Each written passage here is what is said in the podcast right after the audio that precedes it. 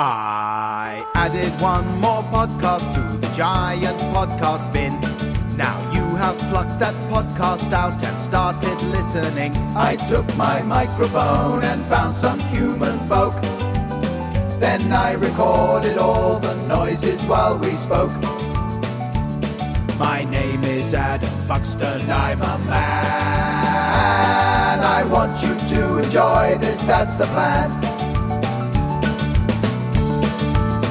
Hey, how you doing, podcasts? Adam Buxton here. Out on my exercise walk with my dog friend Rosie. During week seven of the U K lockdown. How are you doing? Not too bad, I hope. It's cold out here. I've got my woolly hat on. A few days ago it was shorts weather. And now it is big coat and woolly hat weather. Oh well. Apparently things could be worse. Rosie, we're going to go this way. So look, I'm not going to waffle on too much at the top here. Let me tell you about my guest for podcast number one hundred twenty-two, the British singer and songwriter Laura Marling. Laura facts. Laura is thirty years old as I speak. She released her first album, Alas, I Cannot Swim, in two thousand eight. And has since released five more solo L Ps and one under the name Lump with Mike Lindsay of the band Tunng or Tunng. Her latest solo record was released in April of this year, twenty twenty, and is called Song for Our Daughter. It was produced by Laura along with her longtime collaborator Ethan Johns. Apparently Ethan's dad was a producer too, so that's nice that someone in the family has finally had some success twiddling the knobs. That's a little joke, because Ethan's dad produced the Rolling Stones, Led Zeppelin, the Beatles, and Bob Dylan, to name but a few. Oh man, it's windy and cold. My conversation with Laura was recorded remotely, and thanks to her technical expertise, her recording of her side of the chat, as well as the three songs she played from her new album, was extremely great. And uh, when she sent me through the audio file after our conversation, which took place at the beginning of this month, May twenty twenty, I listened back to the songs with my wife and my eldest son in the kitchen after supper that evening. And it was a really great moment. We were just so impressed, and I'm going to say moved as well. We were move-pressed. I hope you will be too. As far as our actual conversation was concerned, there was a bit of social media chat, a few psychedelic drugs, pros and cons of parenthood, uh, boarding school trauma, mine, not hers, et cetera. Barely any COVID-related chat, but I did want to say, just before we get into the conversation with Laura, that I was reminded recently about a couple of the many organisations doing important work during the pandemic whose fundraising efforts have been badly affected by the lockdown, and I just wanted to give them a shout. There's the Samaritans, who still provide support and a listening ear at the end of a phone line for people who are feeling desperate or overwhelmed, whether it's by their circumstances during the lockdown or having been affected in some other way by covid nineteen, or maybe for some other reason entirely. The Samaritans are still there and more than usually busy. There's also Pieta House, an organisation in Ireland that, and I quote from their website, provides free therapy to those engaging in self-harm with suicidal ideation or bereaved by suicide. We rely on the generosity of the public, whose donations and fundraising make up over eighty percent of our income. Please support us. So I'm posting links in the description of this podcast to the sites of the Samaritans and Pieta House, whether you need to call them for help or whether you are able to help them by making a donation that is going to help keep them afloat when they are overstretched and underfunded, like so many other people working to help those affected by this crisis. Anyway, if you can help the Samaritans and Pieta House, please do. All right, back at the end for a tiny bit more waffle, but right now with Laura Marling. Here we go. Ramble chat, let's have a ramble chat. We'll focus first on this, then concentrate on that. Come on, let's chew the fat and have a ramble chat. Put on your conversation coat and find your talking hat. Yes, yes, yes.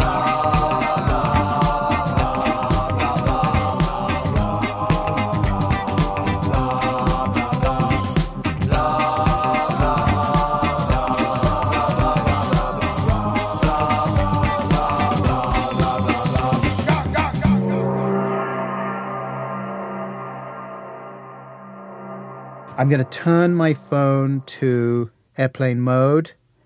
Oh, yes, good idea. Uh, so that it doesn't ping. I've been listening to a few lockdown podcasts and they are constantly interrupted by ping and sounds of the modern world. But that's not going to happen now. No one's going to interrupt me. I'm in my nutty room. This is my recording booth here in Castle Buckles. Great. Everyone knows not to disturb me. Actually, that's bullshit. They often do. But I think they're all in the house and they're all in a bad mood today. So oh, I good. don't expect anyone to come and visit me. How's the mood at uh, the Marling household? Chateau Marling. It's um, it's pretty good. I had a bit of a rough day yesterday. I got rear-ended. Oh, mate. Uh, in a car, obviously. Sure. Yeah. So I've got a bit of whiplash. And the guy oh. drove off. No just way. He drove right off. Yeah, he did. Rear-end um, and run. Uh, where were you off to? I was, that's a very good and crucial question at yes. this time. You're aware that there's a lockdown. I was going to pick up groceries for my aunt, who lives by herself and is vulnerable. Okay, allowed. Um, so I was driving them to Stockwell, mm. and I got I got absolutely screwed over. Oh, man. An anonymous guy, yeah. So you're in London, are you? Yeah, I live in Stoke Newington. Oh, lovely Stoke Newington. Yes. I used to go out with someone in Stoke Newington and used to hang out in Newington Green a lot, oh, yeah. Clissold Park mm. and places like that. I've got very happy memories of that part of the world. Man, you got rear-ended. That's bad. Was it shocking? It was a bit shocking. I mean, I'm a bit of a, I'd say a flustery driver at the best of times. I mean, I'm a good driver. I spent a lot of time driving around the States. Actually, I think I've spent more time in the company of your voice driving around America than possibly anybody else on the planet. Oh, great, great travel times. Yeah. That was probably what was protecting you from getting rear-ended. Were you listening to me yesterday when it, when the accident happened? No, I wasn't. There you go. That's a good that's, point, yeah. That's exactly what happens. Your concentration went. But that's funny, isn't it, that you have to cover yourself. It's one of those things that you can't be truly honest about is your driving ability as a person. I'm not saying you, mm. I'm saying one. You know what I mean? Like, mm-hmm. you can't just say, oh, yeah, I'm a pretty shit driver, actually. because driving.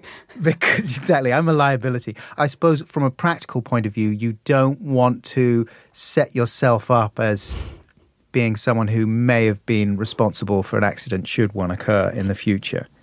Yes. Never uh, apologise. No. Isn't that what they say? That's right. Yeah. But I find that very hard. I, I had a small prang once ages ago and I was apologising all over the shop. It's nicer saying, to be a nice guy sometimes, isn't it? Yeah, I suppose. Unless you spend the next five years in court and lose all your savings. That's troublesome. And um, so you are not only locked down, but mm. you are also in promotional mode for your new mm-hmm. album, right? Yes, exactly. Actually, that's been kind of a blessing because I don't have to go anywhere. I sort of right. have control over everything. It's quite nice. Oh, do you love control? E- yes. I guess so. There's no point in hiding that one. Um, it's yep. not like the driving question. You can be honest about that one. I think that's fair to say. I think that's probably quite obvious to most people who know me, yeah. You're not going to be sued for being a control freak. Um, well, no, there's, there's a difference between like enjoying being in control and being a control freak, I think. Yes. I think the, probably the difference is being able to isolate your sort of paranoid outbursts and take responsibility for them. I'm quite good at knowing, you know, what is my control problem and how that's affecting things. And when thing. things are not under your control, does that make you very anxious? Um, yes. Got much better at dealing with that as I get older, I think. Are you are you a control person? Yeah, yeah, I think so. Okay. Not that I have the ability to control things, and uh, also people won't tolerate it from me that often.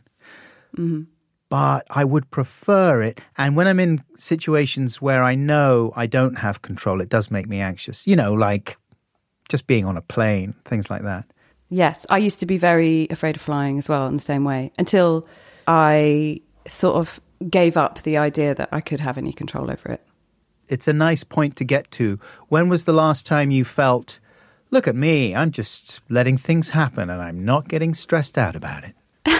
Well, I've had a lot of testing of that this this week, because actually, do you know what's exacerbated that is that it's been the first two weeks of my life that I've been involved in social media. Ah. Ah, yeah. How do people cope with that anxiety? Well, that's a good question. I'm aware that I crap on about it a lot on my podcast, and so I'm wary of just repeating myself too much on the subject. But I agree with you. I think it is really difficult. Basically, I don't understand how people are able to be across social media and spend a great deal of time on there and maintain a happy and healthy mental existence, because mm. I, I was never able to do it. I'm too self-conscious, and I suppose for, for people who are keen to be in control to some degree, that's not very easy. Or you can drive yourself mad by just controlling every tiny little aspect of what you put out. Hmm, I'm going to recommend this book or this album. Is everyone going to approve? What does it say about me? Does it make me seem open-minded and cool and right on and sensitive? I don't know. And then if you don't get the correct response from the thing you tweeted, it's like, oh, Jesus Christ, what am I going to do about that? They didn't understand what I said at all. They've misunderstood me. They think I'm an asshole. I'm not an asshole. I'm great. How am I going to redress the balance? Anyway, that's what my life on, on social media was like. uh, I mean, mine's similar. Mine's similar. Yeah. Yeah, it must be like that. I think someone like you in your position as well, apart from the obvious kind of promotional aspect of it, what is it that you hope you might get from social media? Well, I'm on it predominantly to promote the album, but I've also been doing guitar lessons. Oh, yeah. On Instagram. That's a great thing to do. It's been quite nice because um, I don't think I'm a particularly natural entertainer. So I didn't think just playing people... It feels weird to just sit back and play people's songs as well. So the guitar lessons have been quite a cosy interaction between people who are, you know, have got some interest in guitar nerdery, tuning nerdery. So that's all been fine. Nothing, nothing really bad's happened. It's just that, you know, I see the veneer of social media. I've sort of witnessed it from the outside and now I'm in it and I see how you become addicted to the veneer of it. Mm-hmm. You become, you so willingly participate in the veneer of social media really quickly. And um, I don't like it very much. It's very so. seductive, the idea that you can manage how you come across, you know, and you can mm. build an idealized version of yourself online. Is there an extent, this is a great question, I can't believe I just came up with this in my mind.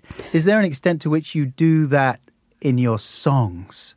Are you managing a version of yourself that comes across? Is the Laura Marling we hear in your music the ideal Laura? The ideal. Or is it just a sort of expression of whatever, however you were feeling at that time, unmanaged, unvarnished?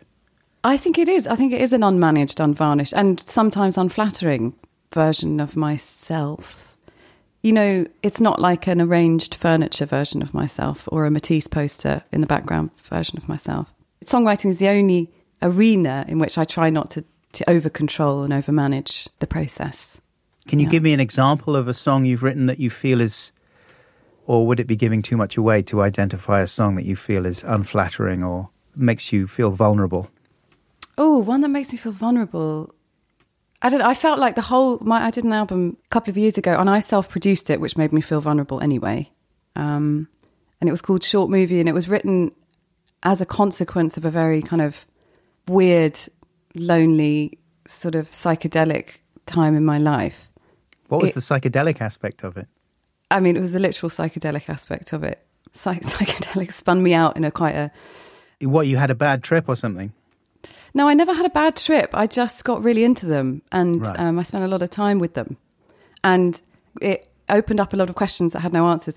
And now I look back on that time and I think, oh, you, you were so in your early twenties, and I was sort of late to that game as well, the old drug game. And it just felt like such a thing everyone had already done and experienced and already had those answers and been to crystal healers, and, you know, it was well-trodden ground, and I felt a bit stupid for having discovered it late and then it having been this revelation to me. Were you not frightened about them, or were you always so confident in your kind of mental state that you didn't worry about the possible negative effects of taking psychedelics? No, I was very nervous, but I mean, I was never, I'd never taken drugs before then. Oh, really? Nothing at all? Nothing at all. I lived quite a sheltered life. But I lived in this, I moved into this weird apartment building in Silver Lake in, in L A, and there was a bunch of hippies who lived there and had lived there for ages, and they used to go out into the desert every weekend and, you know, just take mushrooms until the sun came out. So I went with them, and I was really nervous, and I didn't really know them very well, so I couldn't really say anything. But then it was like the best experience of my life. I couldn't believe it. Just it totally changed me in, in a good way. What did it show you? I was I've always been quite a reserved person, and just it t- totally took away whatever that barrier was. And also I laughed from a place that I hadn't laughed from since I was a child. And um, is it your bum? It was my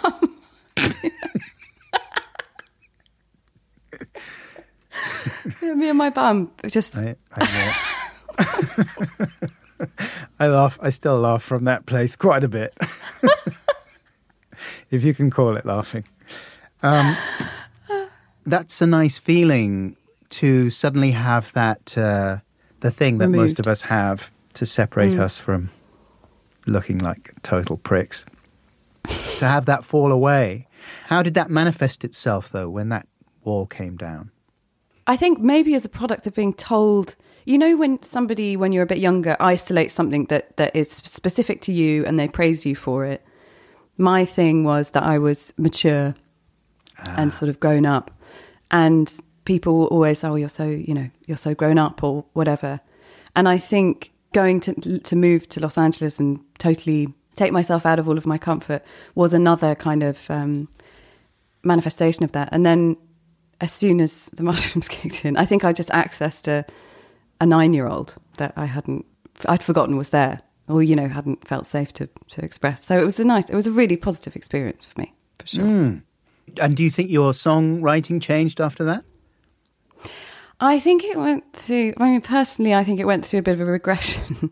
Uh-huh. Um, and then sort of came back. I didn't short movie the album that I wrote around that time. I, I've never really liked. So um, I felt like it was, I don't know, just didn't like it. What was your problem with it? It just was too whiny. Whiny? It was whiny for me. I don't know, I very quickly lost interest in trying to find the answers to those questions, and so the album became sort of useless to me. Um, I've got to be mindful of the fact that we only have a limited amount of time, and mm-hmm. uh, my tendency is always just to shit on uh, in a tangential way. And also forget to ask you to play some music. I really love the new album. Laura, I have to admit that I wasn't that familiar with your stuff. I've always sort of known about you, but I kind of had you filed. My like naturally, I tend to gravitate towards sort of, I would call it art school pop. Mm-hmm. Um, you know, slightly tricksy guys fiddling around with things.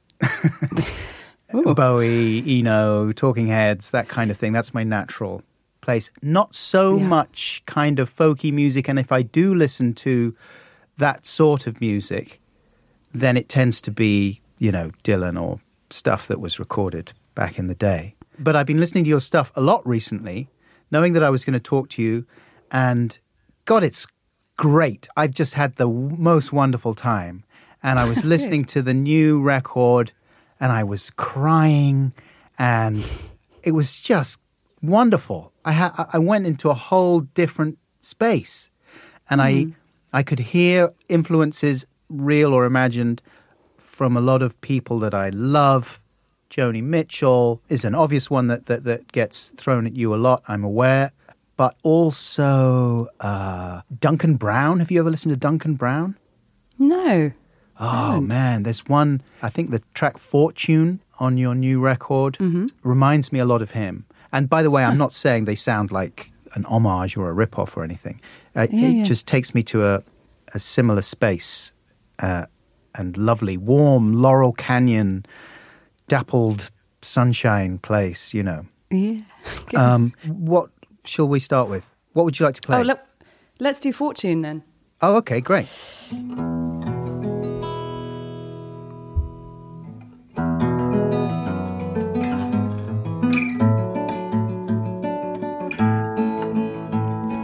Took out that money that your mama had saved.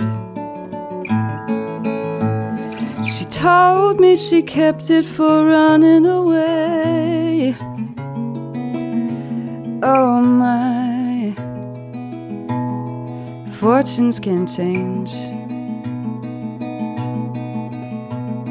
You picked up some tricks that you learned on your way. Fear you'd be lonely if you never changed. Oh my, you lost your faith. We landed on rocks and that's partly to blame. We wandered the landscape in this unbearable pain. Oh my, your fortune can change.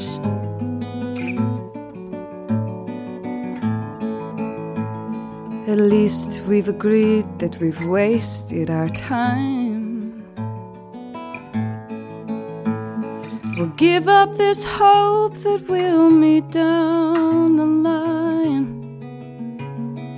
Better off measured in coffee and wine.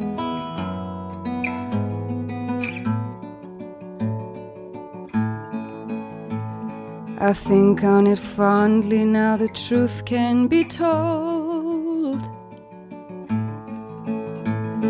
Some love is ancient and it lives on in your soul. A fortune that never grows old. You spent all this money that your mama had saved. She told me she kept it for running away. Never quite found the right way to say I'm sorry, my darling, my mind, it has been changed. Release me from this unbearable pain.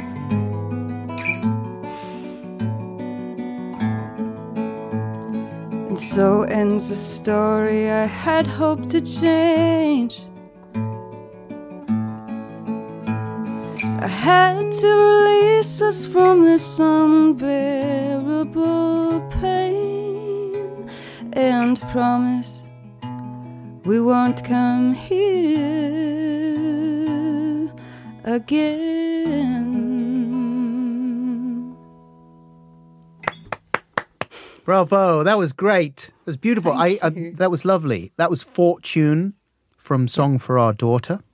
Mm-hmm. Um, tell me exactly in tiny detail what the song is about. Oh, how did you know? It's my favourite question. Um, uh, uh, you don't have to answer that. Um, but here are some other great, great Muso-style questions. Okay.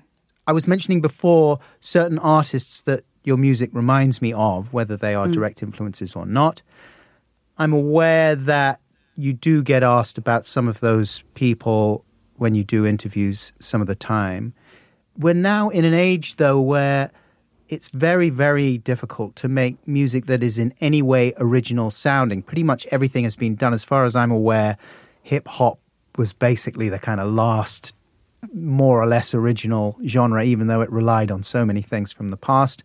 Mm. Do you feel sort of embattled by that difficulty in doing anything truly original, or do you feel happy kind of operating within a musical tradition and you just sort of think, oh, well, sod it, I'm not going to kill myself trying to dream up something that no one's ever heard before? Well, is that a question? I just said a load a of fucking shit there. If you can find a question in there somewhere, then go for yeah. it. I'll carve something out of that. No, it was good. Well, yes. I mean, I don't like... I think I have a, a slight hang-up about being called a folk musician, because I okay. I also hate folk music. I really... Oh. Um, I certainly don't listen to a lot of traditional folk, and I really don't listen to any English folk music, though... What do you think of as folk music, then? I sort of think of it as a sort of... I don't think of Joni Mitchell as folk music. Uh-huh.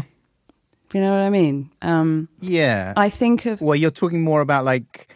I bought you a basket of turnips today. That kind of thing. Who's the guy who um, no. who always claims to have written the Beatles songs, who's got long fingernails, and um, he's in the, the D- Dylan documentary. Hello, fact-checking Santa here. The name of the artist Laura was trying to remember was Donovan. I think of him as folk in a, in a way that I don't think of myself belonging to that particular genre. Um, right. But maybe that's that's sort of like, because I have a bit of a hang up about whether I'm cool or not, and I've you know never I've never had that confirmed either way. So now I'm older, I don't care as much. I think this album is is the consecration of that, because all of the arrangements are just so exactly as they are. There's no there's no reinventing the wheel with them. They're just compliments to the song. But I have another band called Lump, and all the music's written by a guy called Mike Lindsay from Tunng. From Tunng. Exactly. And being part of that, which is very, very different and also not my responsibility totally, has sort of like helped me lean back a bit more into to, to my solo stuff and not worry so much about whether I should be trying to reinvent the wheel or not. Do you ever look at other artists and think, wow, you are really trying to be new? You know, like sometimes you see fairly straight ahead artists who are just trying to do something strange with the way they perform, or be very self-consciously arty or stary, or like, I'm weird, I'm a weird person. And you can tell that probably they're not, but they've got to do something to make an impression. You know what I mean? A hat to try on. Yeah, I do, I do. I mean, somebody, I had a weird experience this year, or last year, because I, I left my previous management company and I had to go meet a bunch of new managers. And um, thankfully, I found some excellent ones. But one manager that I met, who he was an amazing manager, obviously, I won't go into detail about him, but he said, um, you know, I love your work, I love your albums. Um, I just think you should not make another boring Laura Marling album. Did he actually say that phrase? He, he said, I just think the thing you should do is not make another boring Laura Marling album. You oh, should... Um, get it together, mate. Oh, excuse me, hang on. That's the manager at the door there. I did not say boring. I said nice, safe and sweaterish.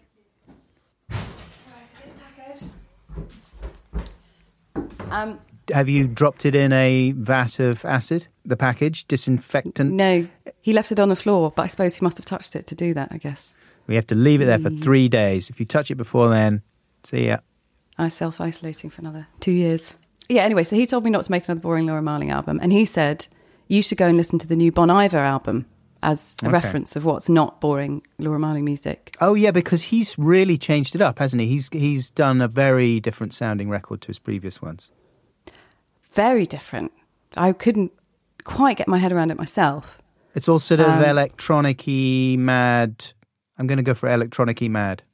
Pretty mad. Pretty sort of, I guess you could say he's really fucked with the format of songwriting. Yes. And it was, you know, that's just not my area. I'm just not, I just don't, I don't understand uh, that. I'm such a lyrics-based person that it's just not really something for me.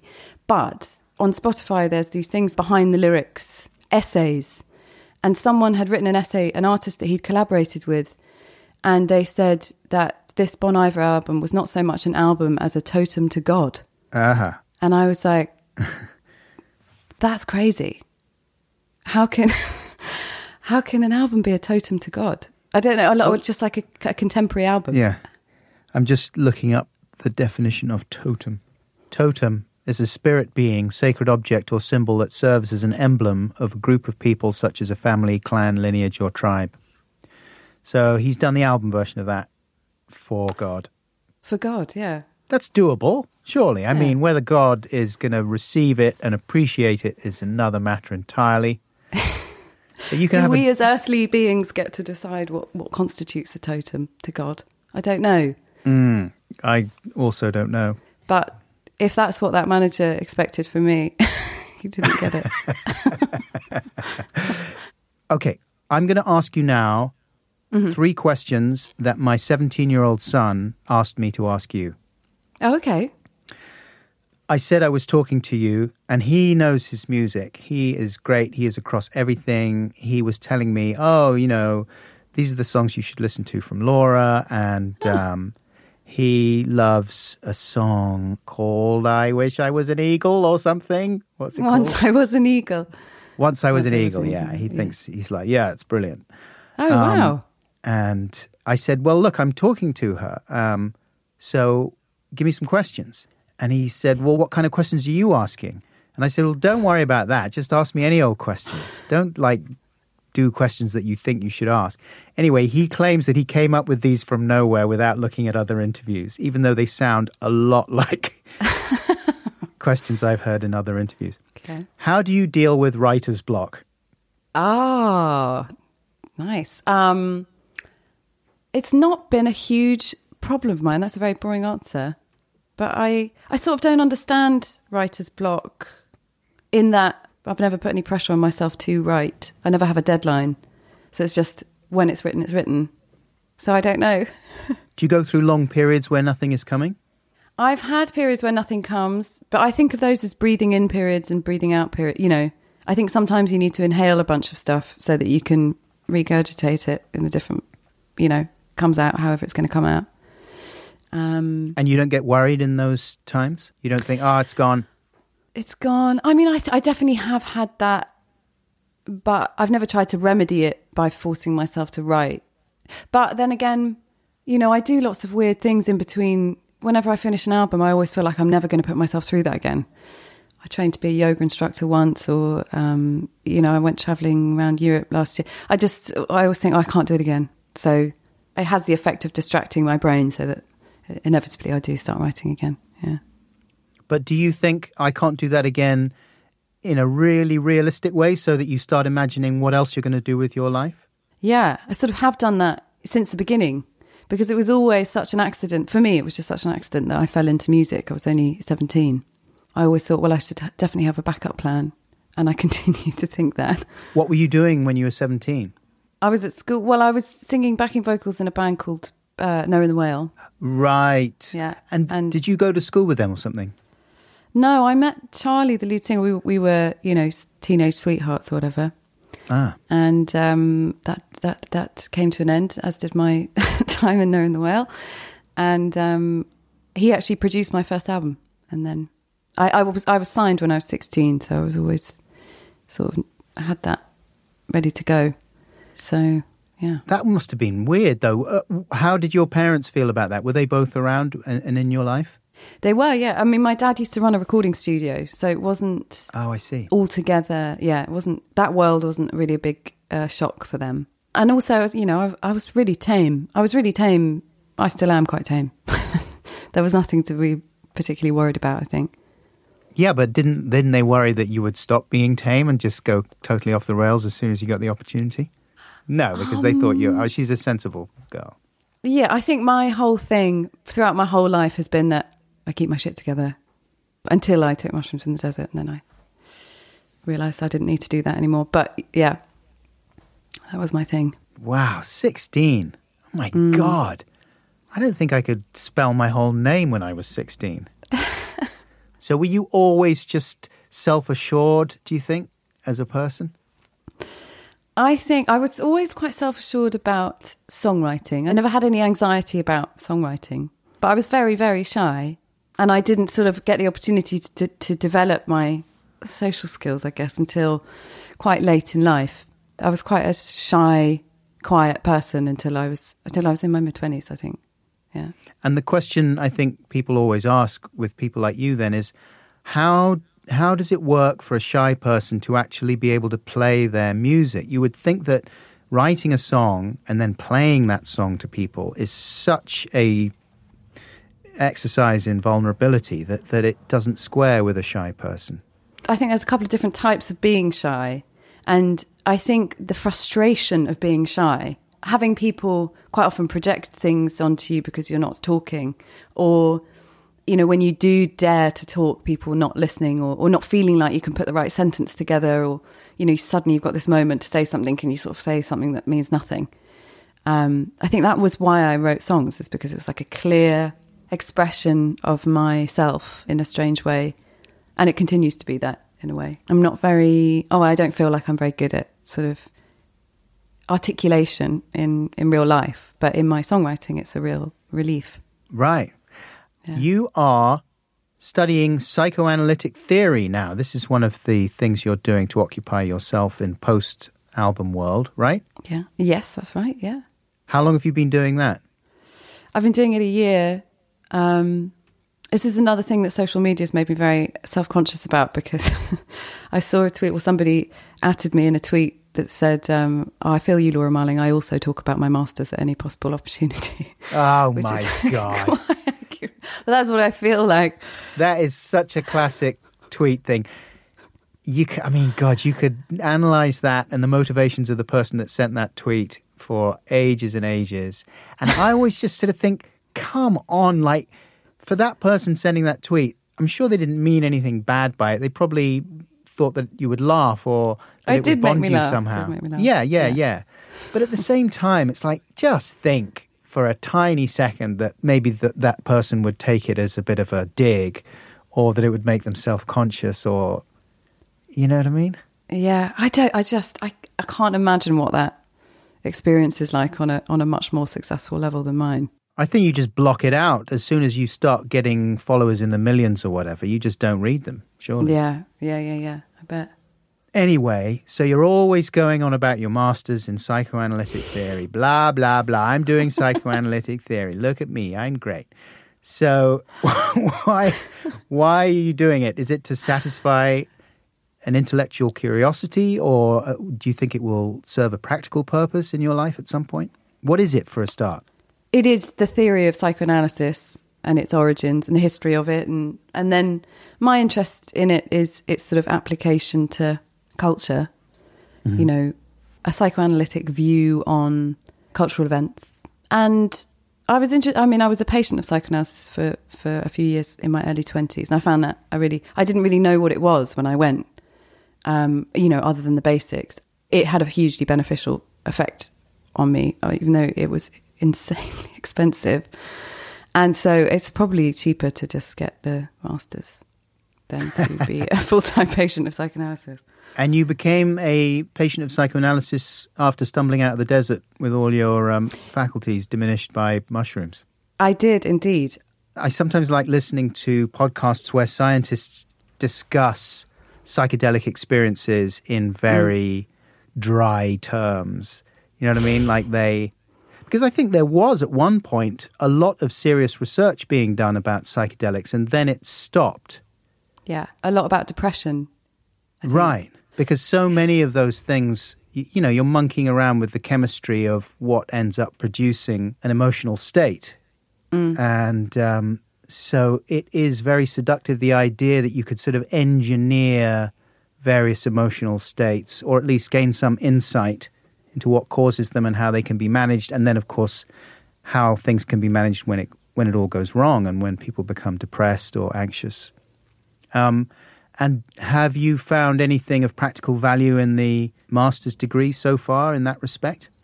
Yeah, I found a lot. I mean, it's funny because I, I think about things. I'm very devoted to, and perhaps this is not the right position to be in, but I'm very devoted to psychoanalysis as a concept. Mm-hmm. And whereas it's considered quite an airy-fairy, non-scientific, sort of occult kind of concept to, to some people. I mean, I, I obviously don't think like that. And my sister, who lives with me, is very, very, very, very devoted to, she reads, she consumes so much kind of neuroscientific literature.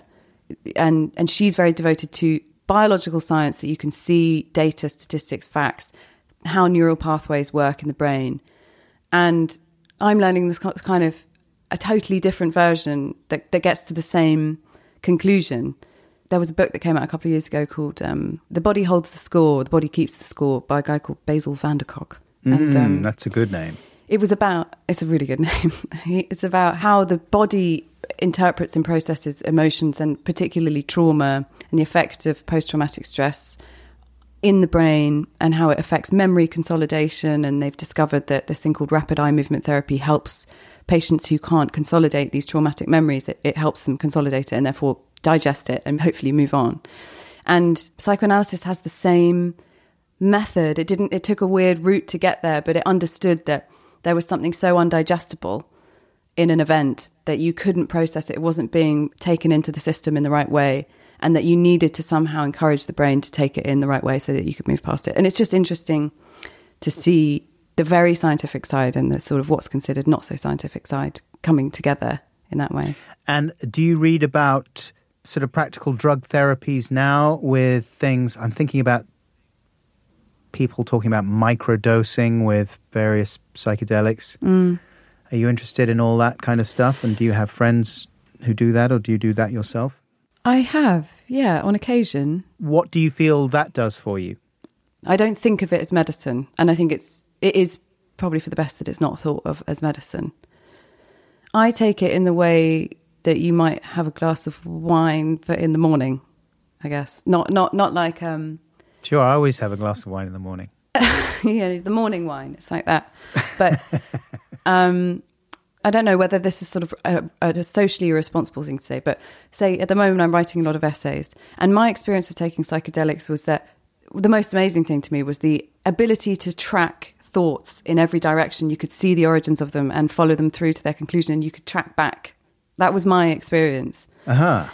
God, that sounds very interesting. Um, when I'm writing essays and things, I'm trying to connect a lot of very difficult things to connect and try and make them make sense. I find that a very small dose of I, I microdose mushrooms. I don't. I don't. I've never done acid, so so I find that part of my brain becomes more available to me. I'm able to make these kind of cognitive connections. I get that. I mean, I don't know what the science behind it is, and it's very mild. It's not. It's not. Um, you don't feel it. You know, you'd feel it as much as having a sip of wine, I think. Right, but you are aware that something has changed. Yeah, and you can you can feel it changing. Um, but you're not seeing visuals no. or anything like that? No. I had an experience recently. Do you know Robert Popper, the yeah. writer? Yeah. yeah. He's weirdly married to my sister's best friend. And I bump into him occasionally at the British Library where I go to study. Well, not anymore. But he writes Friday Night Dinner there. Uh-huh. And I bumped into him, and I had taken a microdose on the way on the bus, and it's not something I anticipate having to chat to people on while experiencing. And um, he sat down, and he hadn't spoken to anyone for six hours, and he mm-hmm. and he talks at the speed of light at the best of times anyway, and he just went through loads of different subjects all at once. And I, I felt like, for a shy person who gets quite overwhelmed with how to interact with people anyway, yeah. I felt a, a significant increase in my ability to cope with how fast the conversation was moving. Really? And how to respond to it. Yeah. Yeah. So, oh, this is very good. So that's how you deal with Robert Popper. Okay. You have to be on drugs. Robert, if you're listening or someone sends you this, I love you. How are you doing, man? I miss you. Uh, congratulations on all your success with Friday Night Dinner, which is now my daughter's favourite uh, sitcom. Wow. Um, wow, that's amazing. You're thirty years old, right? You were thirty earlier this year. I was, yeah. yeah. Happy birthday. Thank you. I've got twenty years on you, and I can't help feeling that microdosing is probably not the best thing to add to my menu at this point. Yeah, it's not for everyone. No, I've never been a psychedelic guy, though. I'm too timid and too easily yeah. freaked out. Somebody once said to me before I, this is when I never took drugs, and I and I'm not interested any in any kind of recreational drugs whatsoever, but somebody once said to me when I was like nineteen, another songwriter who was supporting me on tour, a bit older than me, and he said, do you know what, you just you haven't lived unless you've taken drugs. I remember thinking, that's the lamest thing I think anyone will ever say to me. Yeah. I do, I do, I do think that that is the number one sign of a total dick, someone who say that. So I would never recommend drugs to anybody. Yeah, I think you've really got to be very careful. And mm. depending on what kind of person you are, it can so easily badly affect you for a long Definitely. time as well. Yeah. Hey, what about a bit more music? Are you up for that? Yeah, absolutely. I'll do one, another one from the album. I wrote down, could you play Two Princes by Spin Doctors? Do you know that song? No. Oh my God, you're, that's because you're thirty. Jesus Christ, I'm old. I was trying to think, like, what's a fairly modern song? And I came up with Two Princes by the Spin Doctors. But that's from maybe thirty years ago, probably. Okay. And then I thought, oh, can I think of something else? And then I thought, uh, We Are Detective by the Thompson Twins. But that's even older. Have you ever even heard We Are Detective by the Thompson Twins? No. No. Of course you haven't. No. Or Unbelievable Sorry. by E M F. No. You're unbelievable. Oh, You're yes, so yes, unbelievable. Yes. Play that. No, sorry. What are you going to play? I'm going to play a song called The End of the Affair. Oh, yeah. Okay. Mm. I love this one.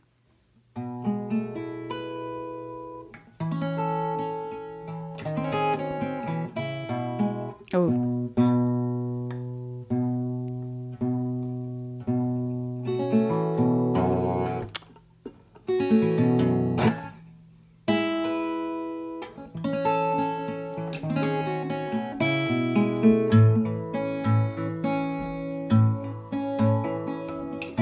Max came around one day, very much nothing to say, and so we sat in silence by the road.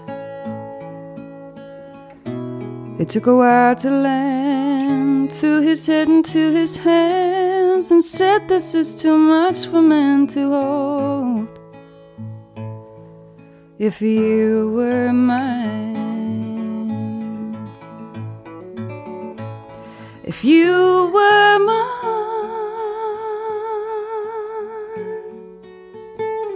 I'd let you live your life.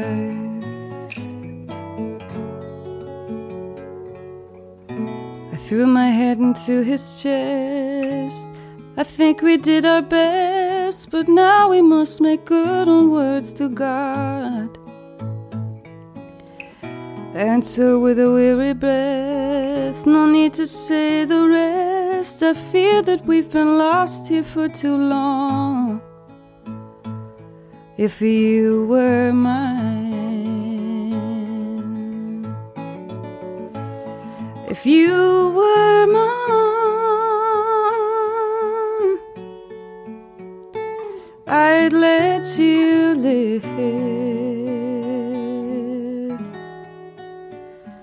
your life.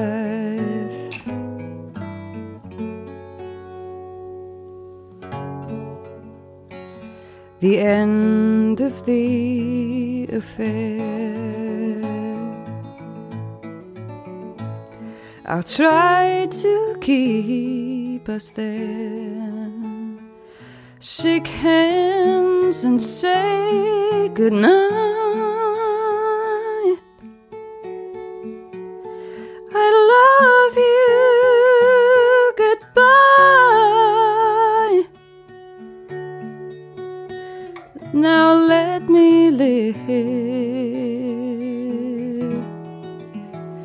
My life.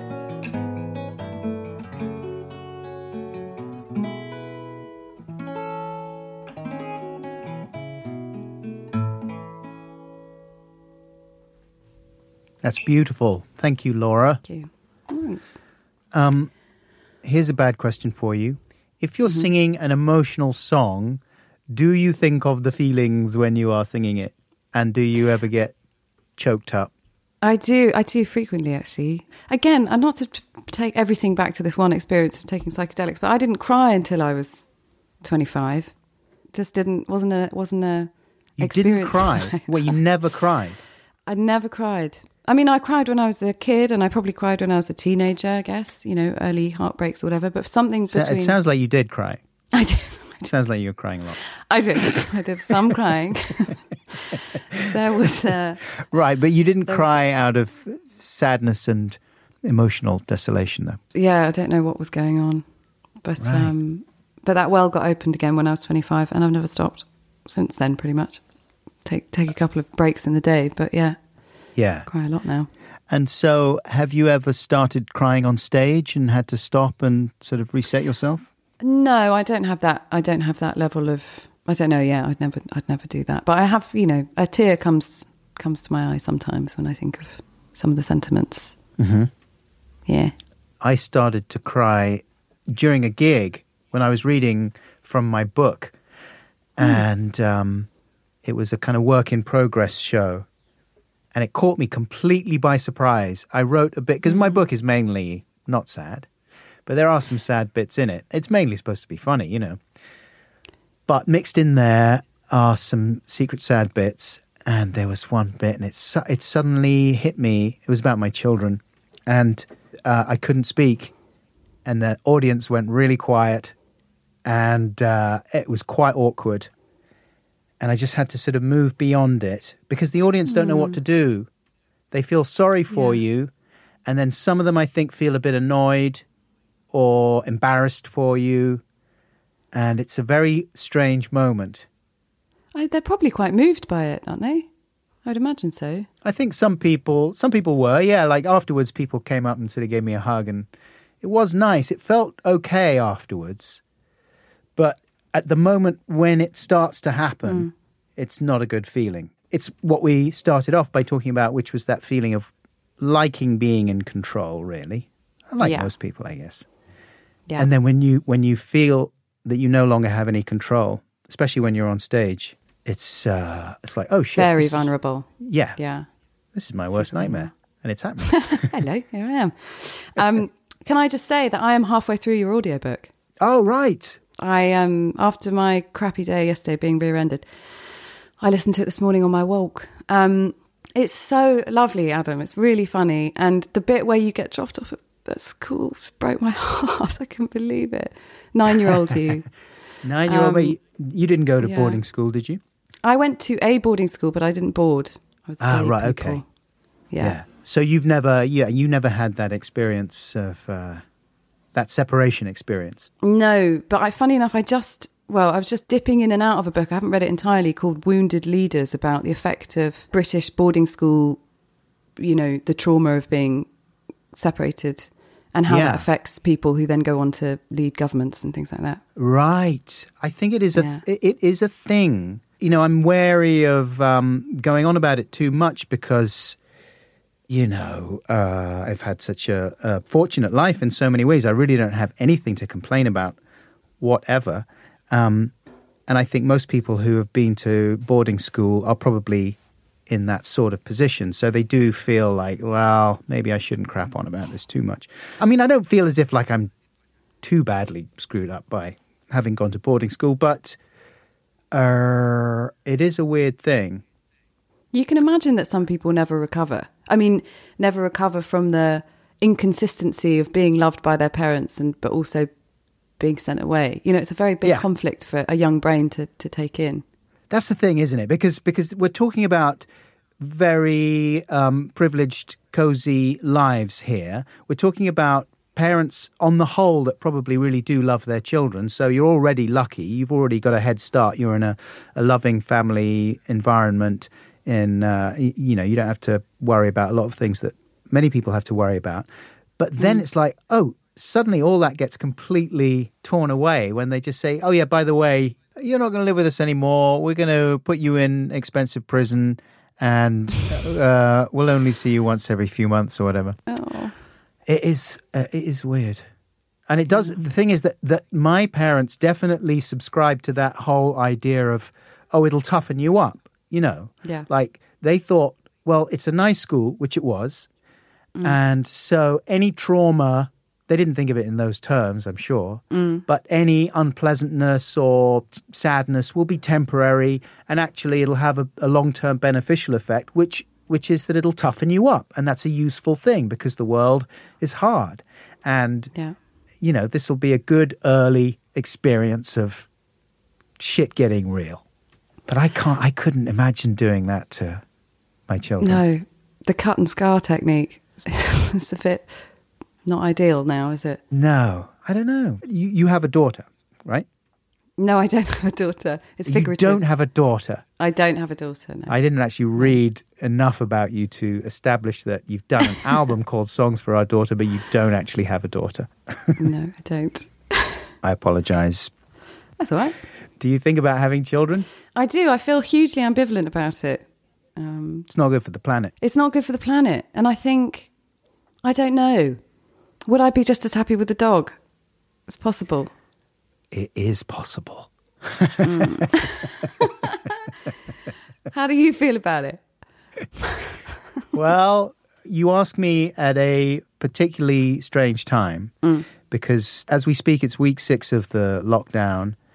And after a few weeks of everyone kind of ring a ring a roses, having a lovely family time, it's gone a bit more challenging in the last couple of weeks. My sons mm-hmm. are both teenaged. And I think the um, novelty is very much worn off for right. them. And, yeah, there's been a couple of uh, heated standoffs. What about having kids, knowing that there's a global pandemic and what if this is, you know, not to go all sort of fatalist about it. Sure. What about that side of it? Uh, I worry about all of those things. Mm. I worry about, like, what kind of world have we brought our children into? Why didn't I think more carefully about it before I did it? Um But the rewards are, I mean, if you do the maths on it, it's not a good arrangement because mm-hmm. the time you spend thinking this is great is much, much less than the time you spend thinking this is a pain in the ass or this is driving me nuts or I'm fucking this up and right. oh my God, what have I done? But the times when it is good are so overwhelmingly extraordinary and unlike yeah. anything else, that it it sort of makes it worthwhile. That's the only way I can put it. Hmm. But I, I mean, I, th- I do think you could probably argue that it's possible to have those experiences with a dog. Okay, good. Well, that settles it then. Speaking of my children, though, here's another couple of questions from my son. Mm-hmm. What's your favourite Neil Young song, or one of them? At the moment, it's um, Dance, Dance, Dance. You heard that song? Which is Dance, Dance, Dance from? It's like a, a live album, and it's uh, but it's quite a well-known song, and it's something about Mississippi mud never touched her fingers. California sand lies in her hand. I can't I can't remember what album it's from, but it's brilliant. What is your favourite flavour of ice cream? Oh, is that from your son? Yes. Ah, I like uh, pistachio ice cream. Do you? That's very grown up. Did you always like that? I, I am very grown up.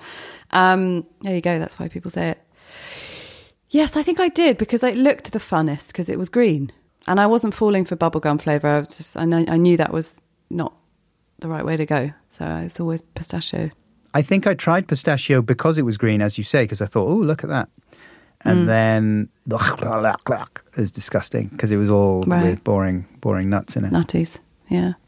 But now I think I could go back to uh, pistachio. I think my wife, my wife will have come back from the supermarket, the lockdown supermarket run with, I hope, I asked her to get like some mini tubs of Häagen-Dazs. Yeah. Are those essential or non-essential? I'd say you could w- wiggle those into essential, yeah. I've lost track of the... Are you supposed to still just be doing essential stuff at the supermarket, or can you have non-essentials without being told off? Well, people are still allowed to buy booze, aren't they? That's non-essential. I mean, if that's considered essential. Booze was considered essential at a certain point. Off-licenses were allowed to stay open after other shops because they were considered essential. Yeah. I've seen ice cream shops open. Right, okay. Yeah, Stoke Newington, so they go. Won't shut them down. Uh, anyway, thank you for answering those questions for my son. Mm-hmm. And thank you to my son for those questions. How long are you in sort of uh, album promotion mode, Laura? I think I'm coming towards the end of it now. It's the most amount of interviews I've ever done I think I we counted that I've done seventy-five interviews in two weeks, which is, doesn't actually sound that much, but it was. It did feel like a lot. Was there a moment that just made you very angry? Did you do any interviews that you really hated? Apart from this one?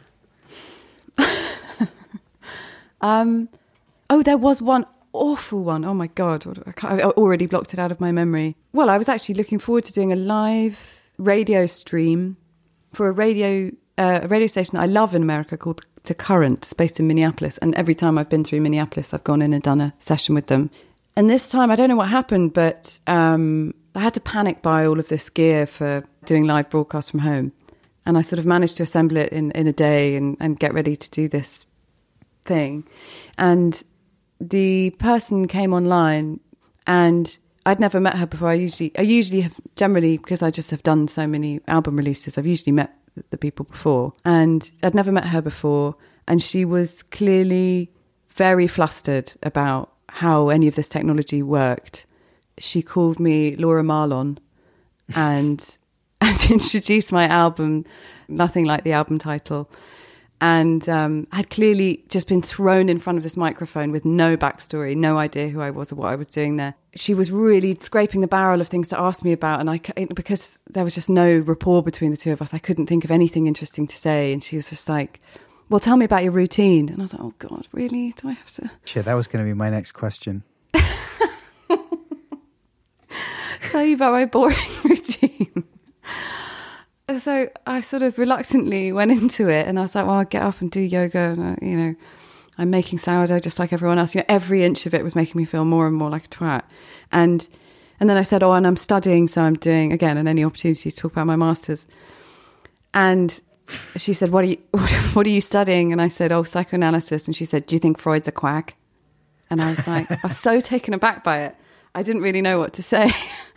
and uh, and I was sort of in, in, in some way, I was just, you know, I sort of, am I offended or is this?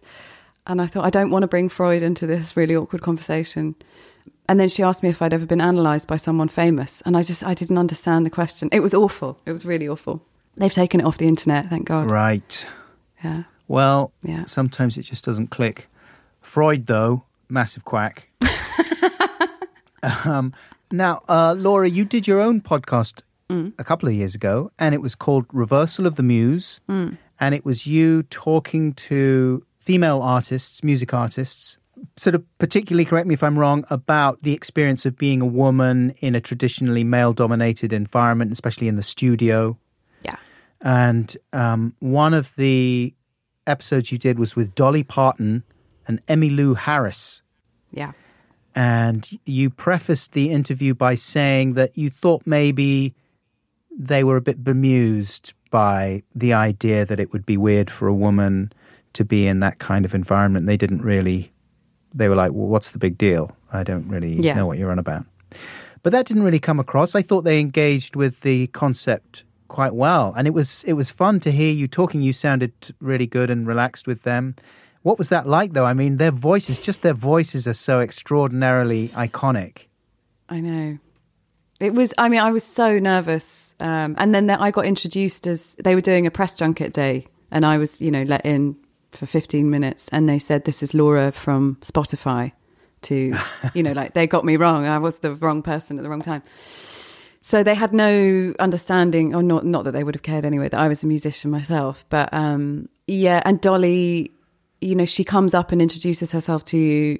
She's just incredibly, I don't know how you describe it, sort of media trained, but also just incredibly charming. She's just a yeah. charm monster.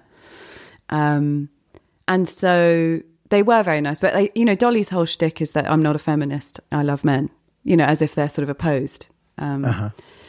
But, and I kind of respect that, because I think she's amazing. There's nothing to, to, to, to criticise, really. But it does make it slightly difficult to, you know, inevitably those experiences must have been difficult for her to navigate. But I think my big takeaway from doing that podcast, and actually sort of, it, they were the last interview that I did.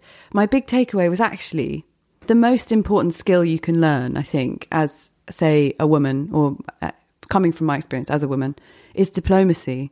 Because the thing that Dolly Parton is brilliant at is her diplomacy. Her experiences, whatever they may be, she's dealt with them in a way that has only ended up being in her, to the benefit of her career, because she's dealt with them diplomatically. And if the institutional problems are going to remain the institutional problems, or they're going to change at the at the slow rate that they tend to, then diplomacy is the best thing you can learn. So that was my sort of conclusion from that podcast series, and I was quite I was quite happy with it. I liked it. Yeah, I really enjoyed it. Though the only thing that I found frustrating was that they hadn't heard your music, because I was thinking like, ah, oh, if they knew how good you were, it would be such, maybe it wouldn't be that different a conversation, because I'm sure that they were perfectly engaged and respectful with you anyway. But mm. it would, just would have been fun if they had known yeah. how good you are. You know what I mean? Yeah. That's not for you it was, to say. But uh... it, yeah, it was weird to be spoken to in that way. Not that I hold the kind of power that Dolly and Emmylou hold, but I've so often been on the other side of the table. I don't know. It was really strange. It was quite, you know, quite a good experience to have, I guess. But yeah, they definitely thought I was, you know, I was just a random person asking them questions that they couldn't be bothered to answer in lots yeah. of detail, because they've done it for the last thirty years, forty years, whatever. Yeah, exactly. And they were very sweet. And at the end, they just say, well, good luck with your stuff. Great. You know, keep going. It was great. But look, Laura, we have to wrap things up. Would you mind playing one more song before we say goodbye? Not at all. No. That would be great. What are you thinking? Um, I'll do Song for Our Daughter, unless you have any. I'm embarrassed that I th- assumed that you had children just because your album was called Song for Our Daughter. I'm a very literal-minded person. I'm sorry. You're not the first.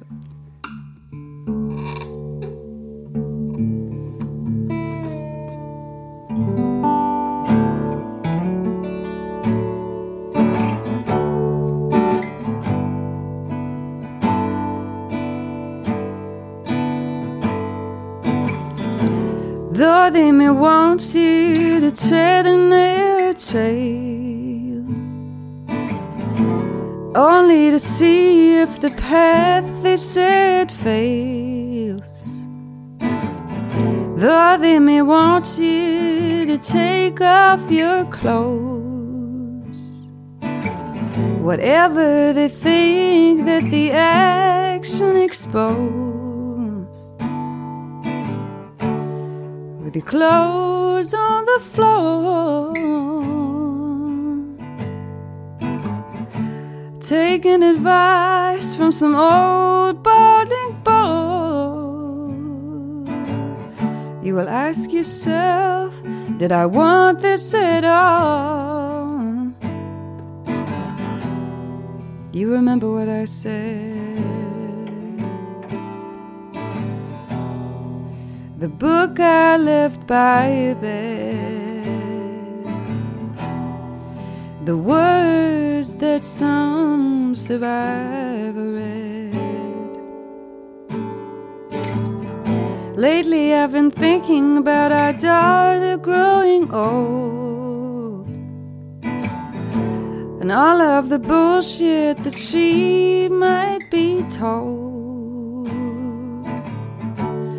There's blood on the floor. Maybe now you believe her for sure. She remembers what I said. The book I left by her bed, the words that were some survivor read. Though they may take you for all you had left, you won't be forgotten for what you had not done yet. You wished for a kiss from God, and you mourn in your child loss. Innocence gone, but it's not forgot. You cut your way through it somehow, and they remember what you said. The book you left by your bed, the words words that will outlive the dead.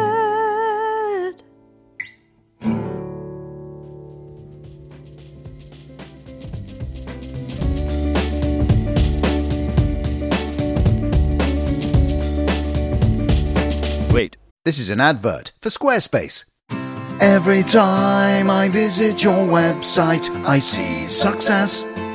Yes, success. The way that you look at the world makes the world want to say yes. It looks very professional. I love browsing your videos and pics, and I don't want to stop. And I'd like to access your members area and spend in your shop. These are the kinds of comments people will say about your website if you build it with Squarespace. Just visit squarespace.com slash Buxton for a free trial, and when you're ready to launch, because you will want to launch, use the offer code Buxton to save ten percent off your first purchase of a website or domain. So put the smile of success on your face with Squarespace.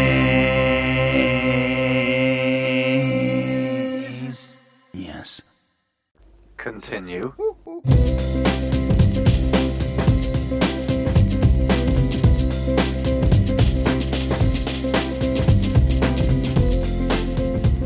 Hey, welcome back, Podcats.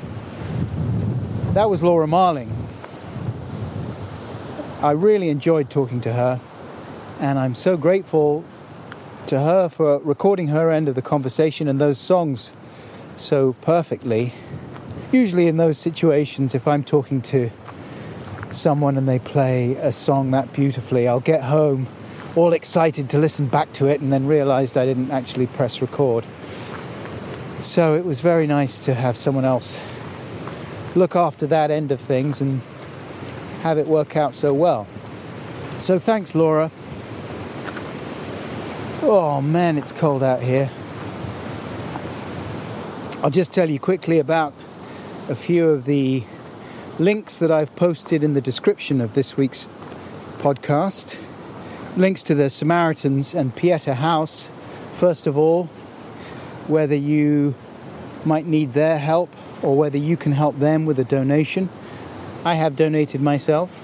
I haven't donated myself, but I donated. Other links: Laura with full band playing live on K E X P around the release of Semper Femina, her album from twenty seventeen. There's a link to Laura's podcast, Reversal of the Muse, an exploration of femininity in creativity. There's also a link to Neil Young's B B C concert filmed in nineteen seventy-one, and that includes the song Dance, Dance, Dance that Laura identified as her current favourite Neil Young song. And I went and looked it up, and I'd forgotten about that B B C concert. I think I've seen it before, but God, it's good. He's really on good form. His voice sounds great. He's playing really well. Out on the Weekend, Old Man, Journey Through the Past, Heart of Gold, Don't Let It Bring You Down, Man Needs a Maid, Love in Mind, Dance, Dance, Dance. I recommend it. Woo. Look, I'm not going to waffle anymore because it is just not sufficiently clement. Thanks very much indeed to Seamus Murphy Mitchell for his always invaluable production support.